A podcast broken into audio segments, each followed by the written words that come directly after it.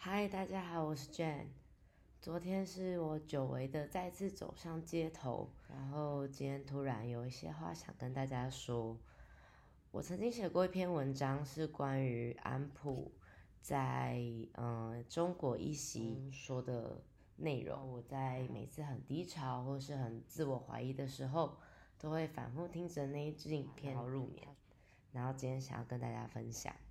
我帮这篇文章取名为属于我们的千禧年代。在我们出生的八零年代长大的千禧世代，可以看到很多新的期待或愿望，它也反映出各种不同的社会形态里有哪些危机或隐忧。资讯流动，网络发达，你发现这个世界原来充斥着这么多你无法想象、不曾想象过，或是电视媒体不会告诉你的东西。这个世代要不就是不看不听变得虚无，要不就是因为想看想听知道多一点，你就在大家深夜入眠时一个人觉得焦虑与痛苦，或是对于还没有答案或帮不上忙的东西感到无助。相信很多人因为在成长过程中没有人告诉你，或是没有人愿意让你这样想，所以我们以为这个世界发生的事都是既成的事实，是无法改变的。就像小小的我能够在这个世界上好好的生存完几十年，就是件好了不起的事。但正因为人只有几十年，所以你想做什么，只要趁还有热情的时候去实验，去为人类的问题找答案。答案不是对着自己喊两个口号，并不会再犯错，或是有新的变化。许多人与人之间或是社会面临的事需要很多讨论。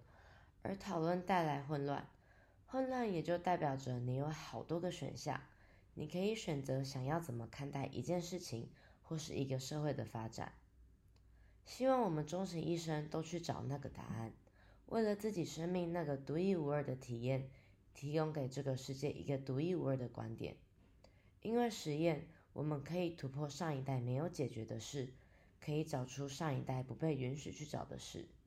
我们可以做出自己觉得这一辈子很值得，也因为这样子而有小小的存在感的事。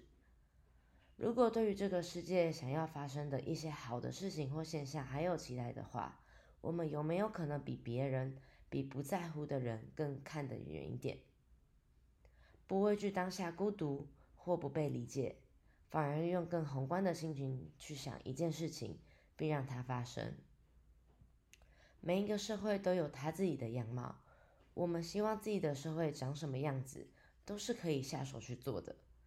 一边观察现在的样子，一边去体会我们都是构成这个社会的一个原子。所以当你是一个突变的个体，你做了一些这个社会从来没有见过的事情，这个社会就再也不一样了。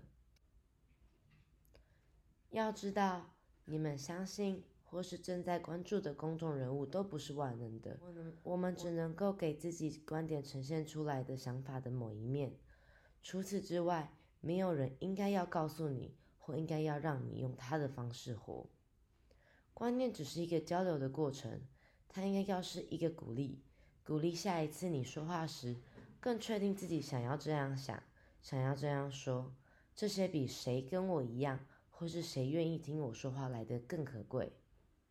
找不到答案或解决方法时，总是会觉得心慌，以至于你不禁想着，是不是回到旧的道德观或既有的观点里最安全，因为那边人多，而且这个东西已经被用了好久了，所以好像没有什么问题。但这就会带来新的问题，像是觉得自己虚无渺小，没有存在感，没有自己的观点。所以总有一天，看见一些新的东西，又会重新引发想要知道自己是谁的渴望。千万不要拿一句标语或拿别人做的事企图套在自己身上，以为就可以定义生命的意义或存在的价值。这几年我想要说的就是 Yes, you're right. So why don't you just get up and do it? For yourself, not for any others.